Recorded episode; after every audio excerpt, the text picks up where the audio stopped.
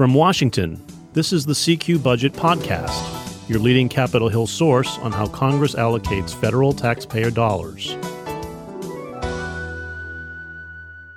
And welcome back to the CQ Budget Podcast. I'm David Lerman, your budget tracker. And I'm sure most of you were glued to the Super Bowl over the weekend. But if you're anything like your budget tracker, you also kept an eye on the Senate, which held a rare weekend session, the first ever on a Super Bowl Sunday, to slog through procedural steps for this $95 billion aid package for Ukraine, Israel, and Taiwan. Unlike the Super Bowl, this wasn't exactly high drama, but it did keep the bill on track and it really does look as though the Senate is finally headed toward passing this long stalled aid package after so many months of gridlock and false starts. But many Republicans aren't happy about the package, either because they oppose Ukraine aid or because it does nothing to enhance security at the U.S. southern border. And even if the Senate manages to pass it later this week, what happens in the House, where GOP opposition appears even bolder. Joining me to talk about the state of the war funding measure and whatever else may be on his mind in this busy news week is Peter Cohn, the deputy news editor at CQ Roll Call. Welcome back, Pete. Great to be here, David. It's always a thrill to get the invitation to be on your show. An honor, as always, to have you. And so let's start with this emergency spending package, Pete, because Folks might remember President Biden first requested this money essentially back in October. Here we are in February. It's been a long slog. So, how does it look to you now, and does it get over the finish line? Well, it's pretty clear it's going to pass the Senate. No question about that. Probably uh, on Wednesday, Senator Rand Paul can run out the clock basically, and and um, you know any senator can talk about the bill for as long as they want.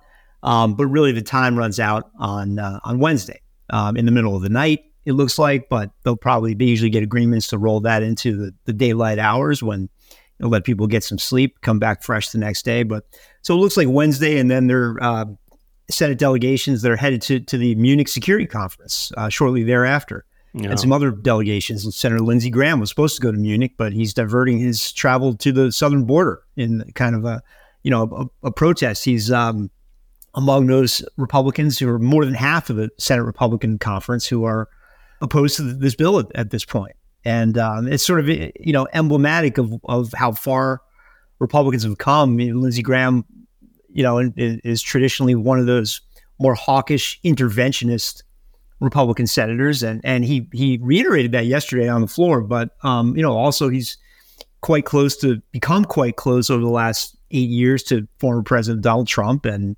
he's he's really kind of lashed himself to uh, to the wing of the party that thinks the border has to be dealt with first.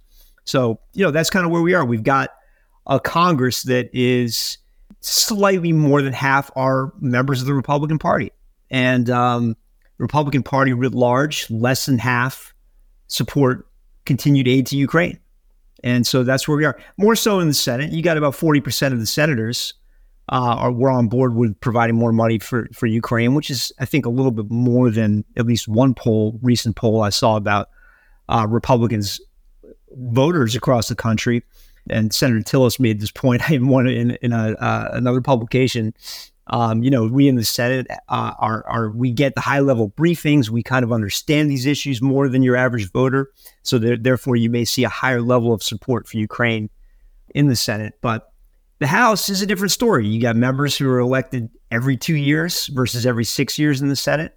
They're listening maybe more closely to their voters who are not as supportive of, of the war in Ukraine as uh, or, or of, of U.S. aid to Ukraine as um, as even the Republican senators. And you saw there only about forty percent of the Republicans in, in the Senate um, support this bill. So it's going to pass the Senate probably no later than Wednesday, and then it's going to sit for a while. And um, Mike Johnson has some big decisions. You know, Mike Johnson sits in all these same high level briefings as Senator Tillis.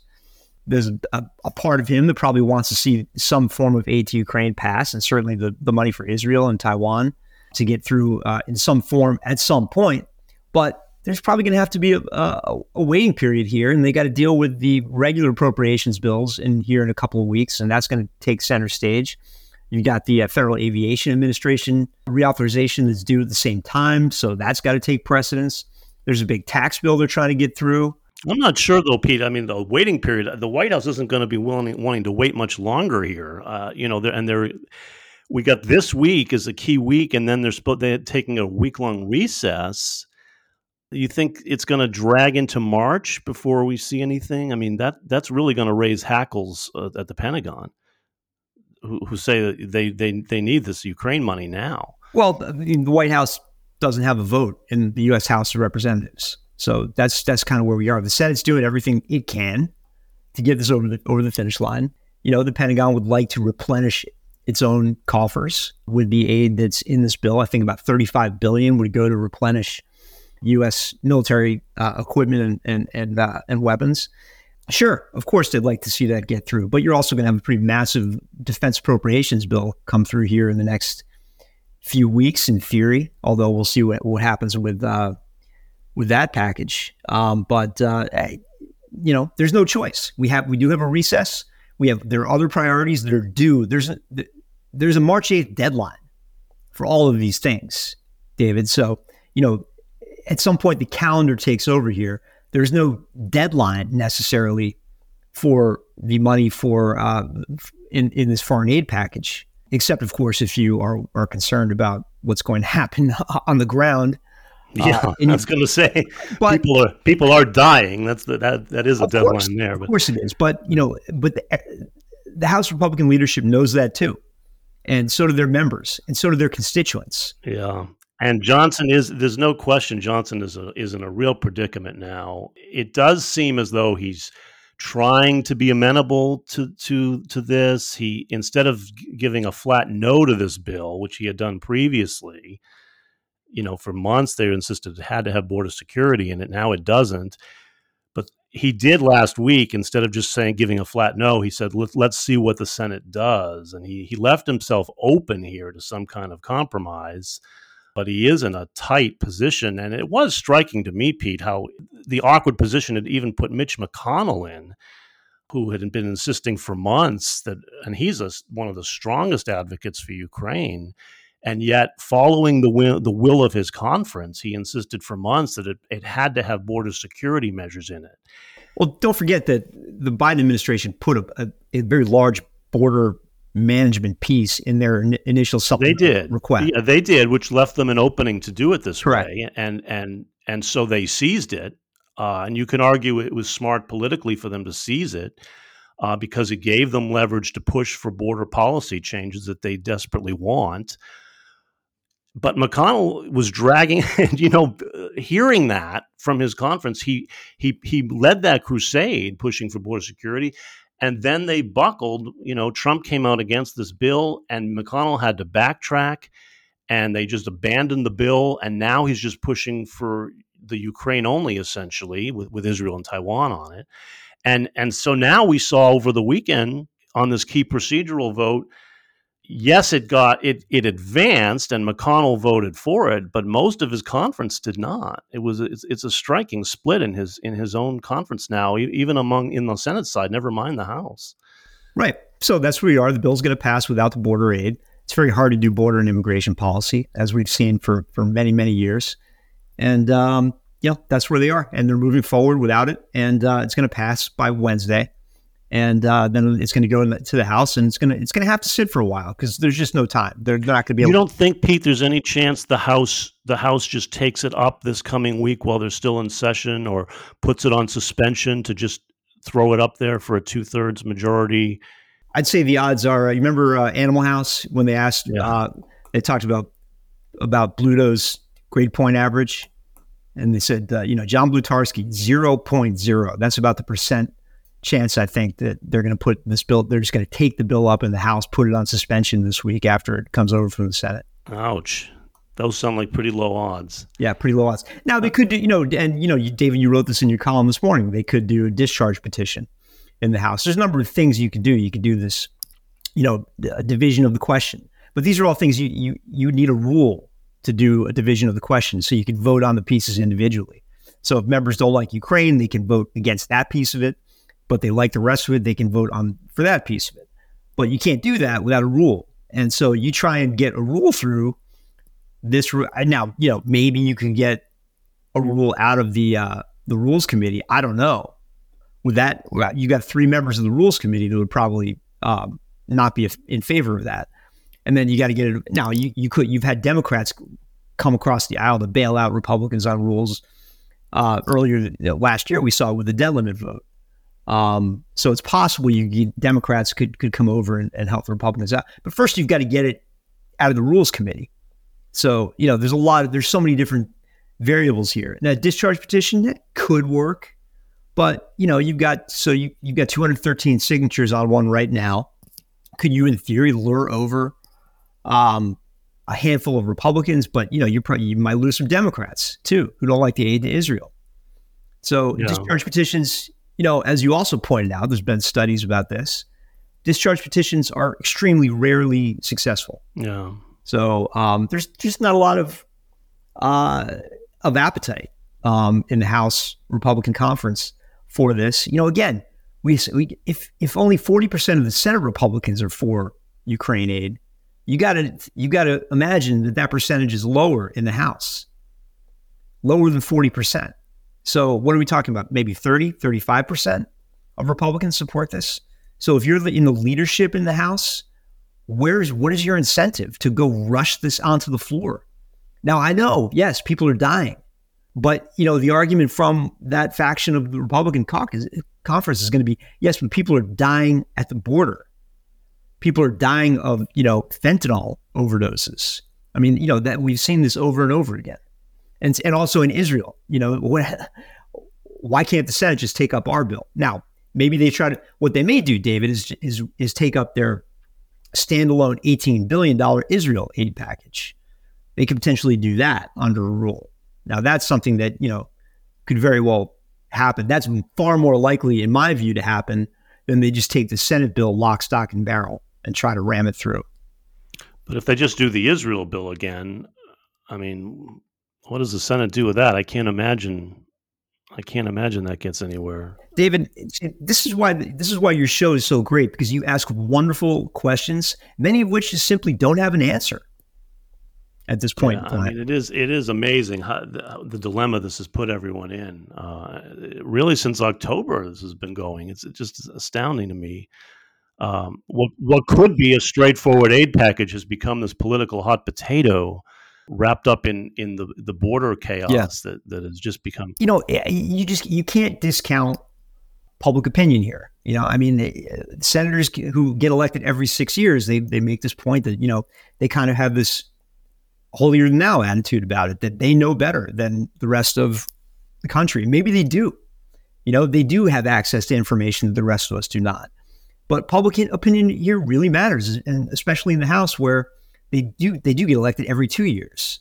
And so that's kind of where we are. And you know, I, I saw a fascinating stat the other day that over the last 12 months, the front line in Ukraine has not moved. So and so that's despite I think uh, forty-six billion dollars in military. Right, it has been a stalemate. That, that Russia's occupied about twenty percent of Ukraine now for quite some time. So. A stalemate. You know, they're running out of of, of soldiers. Basically, on you know, uh, Ukraine's going to run out of soldiers far faster than Russia. But Russia, I mean, you know, historically, Russia doesn't really have much regard for the number of soldiers they throw at a. Uh, you know, at a military engagement, but the front line hasn't moved in 12 months. We've given $46 billion uh, another 30 billion or so in, in, foreign assistance, humanitarian aid, and economic aid, and and that's where we are. There, you know, so the appetite of the American people right now is is I think less than half overall. If you look at Republicans, Democrats, and Independents, it's something like ha- at most half want to support additional aid to Ukraine. That's where we are. That's the political reality. But it did seem to me, Pete, that Republicans sort of shot themselves in the foot on this, and Democrats are almost gleeful now because there was this bipartisan Senate border plan, uh, at least bipartisan in terms of you know the three negotiators who worked on it. You just said it right, David. You just you just made you just made the point right there.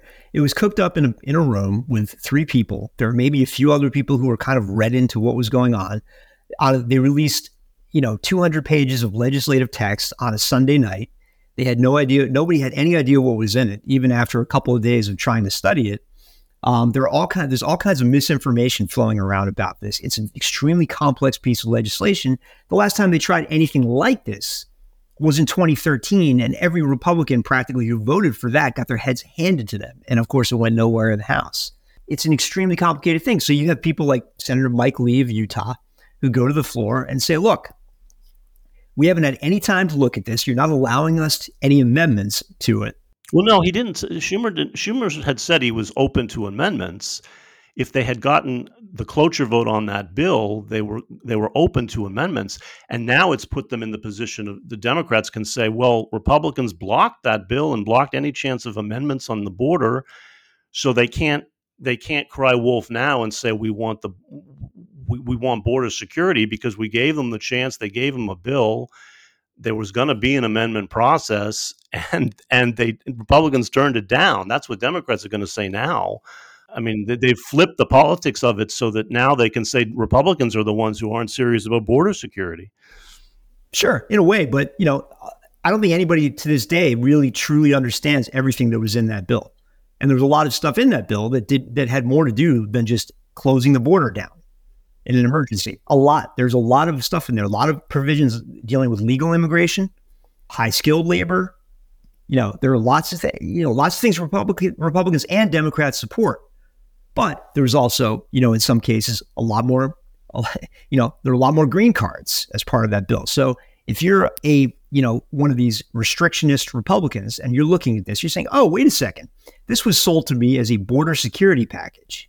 Well, maybe there's some of that, but there's a lot more of this other stuff too in it. So the bottom line is there just there wasn't a whole lot of time to study this. It was on a, this bill was on a fast track, and Trump came out and said what he did. Right. You know, and Mitch McConnell was just reflecting again. It gets back to public opinion. He was reflecting what the Republican voters were saying, even in the Senate, where they have more of a kind of you know the the cooling saucer phenomenon, right? You know, they get elected every six years, so they're sort of supposedly less, you know, lashed to the to the will of the people. But still, they're reflecting what Donald Trump, the leader of the party, who commands far more respect with Republican voters across the country than anybody in the Senate, including Mitch McConnell. And that that's what happened with that. And so they, they said, you know what? Why are we going to bother with this thing? Let's go back to the original. Deal. And look, look at the result. It's going to pass this week. That bill is going to pass in the Senate. That's, in the Senate. That's correct. Look, it was never going to pass the House even with the border provisions either. I mean, don't forget that. It, the bill was dead on arrival in the House, even with the, the giant 200 page border package negotiated by three senators. Well, that sounds it's su- it's still such a mess. It is amazing. I, I, guess I was still holding out some hope that that the bill could actually pass through the House too somehow but you you see no way of that happening. Not not in its current form, and certainly not this week. You, I mean, don't forget, yeah. we've got three weeks before the deadline for FAA for fund, funding for every single federal agency runs out. Right. So that's the now. Look, could some pieces of the supplemental possibly migrate to the gigantic? You know, it's going to be 1.7 trillion dollars worth of spending. We're going to see. Well, that's a good point. I mean, we, we are. It does seem as though this it might could, get chopped up into pieces. Maybe. Yeah, a lot of this like funding, I guess, could make it into the regular appropriation since we are bearing down on that March 8 deadline. I don't know about a lot of it, but some of it. Some of it. Yeah. yeah. Yeah, you could see some of that. I mean, you know, look, Europeans just stepped up with a giant economic aid package for Ukraine, divided in, into it's a four year deal much of it, you know, much of it is loans versus grants. But you know, in theory, once the war is over, the Ukrainian economy can recover. But it's about thirteen and a half billion dollars a year for four years.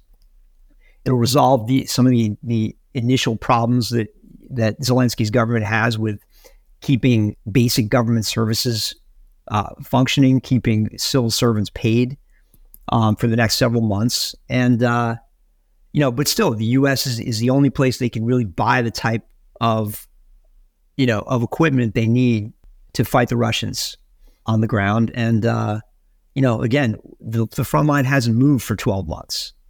So there's a bit of fatigue out there with continuing to pony up. Now, you know, I'm not casting judgment on that. I'm just saying that's the reality that the politicians on the ground are dealing with in in the U.S. Capitol. Right or wrong, that's where we are at this point in time. So it's a frustrating situation, I think, all around. I think for everybody, really, no matter what side of the of the equation you're on in this debate, it seems like everybody's uh, frustrated now because as much as if you if you're dying to have border security or you're dying to have Ukraine aid or you're dying to help Israel, nobody's getting anything right now under this construct uh, because the politics just got so tough on this. Welcome to democracy. Yeah, it's it's a mess now. So I guess I guess Pete, I mean that may make these the regular appropriations even more critical here if there's a chance that um, if they can if, if they can even get those done by March 8, which also is still in question, I think. And they're in recess next week. It's it's it's uh, they're they're they're they're running out of time. Where do you think that stands? Are you expecting to see a deal and, and actually pass uh, the approps by March 8th? I don't know. I mean, it's possible they could get some of them done, but um, you know, you got kind of maybe a less controversial batch in that first round that's due actually March 1st. You've got four of, the, four of those bills for Departments of Transportation and HUD and uh, USDA and um, the VA. I mean, you know, there, there's going to be a huge, there's always a huge uh, imperative to get the VA funding passed um, in a timely manner. So you know, I, yeah, I, I, think they'll be able to do something. Whether we can get all the bills done on time by the by the second deadline, the March eighth, that's going to be a little heavier lift. So you may see a CR. I, you know, it, it's possible you could still see a CR for the rest of the year for for at least some of the government, and uh, they could write it in a way that doesn't do too much damage. They could write it in a way that avoids the, um, you know, the the the automatic sequester that would happen uh, at the end of April you know, but also Republicans still kind of have that cudgel in their back pocket that if the Democrats won't come to the table on some of these policy rider issues, this is this is kind of what I'm saying, David. You know, you asked me why you know why can't they just use the next three weeks to focus on Ukraine, and this is why because they got to turn their attention to these other things to avoid a massive train wreck at the end of yeah. End Although, of, as you say, it's not clear they'll even be able to finish the appropriations by March 8th either. And our colleague Aidan Quigley has had a story up on CQ and roll call uh, just last week, I think, saying that they're nowhere on resolving the policy disputes in these bills. There's huge, huge differences between the House and Senate still on these policy riders, which govern everything from abortion to environmental restrictions, gun control, you name it. And Republicans are, are looking for some some policy wins. Uh, Mike Johnson was pretty adamant about that. And if they're fighting, if they're going to fight tooth and nail on those, that really does bode ill for for finishing these appropriations on time. So if we are looking at another continuing resolution, that I I could see maybe then at that point some kind of deal cut on a on a CR that also includes maybe some of this war funding measures, some of the some of the supplemental spending, and lump it all in and, and call it a day in, in mid March. I mean, we've also got the the president's ready to put out his new budget for fiscal 2025. We should say on March 11. So everything's colliding here pretty quickly. That's right, which is another reason why I think you know the Ukraine aid package story is going to lie dormant for a little while after Wednesday. All right. Well, on that happy note, do you have any other words of wisdom to share with us, Pete, on on uh, what we should be looking for, or? Uh... No, I just do want to to, uh, direct our loyal listeners to the fact that the CBS network is a brand new show, prime time. Well, maybe a little later than prime time, but it is called Tracker, and um, I'm not positive that it was created in honor of our budget tracker, David Lerman, but I have uh, a pretty good sense that they had uh, our, our uh, intrepid budget tracker in mind when they created this new action hero on uh, on CBS. So I commend everybody to watch that if they ever get a chance. You'll see the similarities, I think, between. Well, actually, I'm pretty sure that it was in no way uh, made in in honor of your budget tracker, and in no way resembles what I do or who I am or what I look like. Uh, I disagree. The, the CBS tracker uh, is uh, able to uh, do daring rescues and reunite families within the space of an hour. And You're both I, action I, heroes, and that's what's that's what's important, David. I think we'll respectfully disagree on that point, but that's all the time we have for today. If you like what you heard here, you should subscribe to the CQ Budget newsletter, which hits your inbox every morning that Congress is in session. You can find that at cq.com. You can find all of our coverage on the budget and more at cq.com or rollcall.com. My thanks again to Peter Cohn, the deputy news editor, for joining me. Thanks, Pete. Glad to be here, David, as always. And thank you all for listening. We'll see you next time.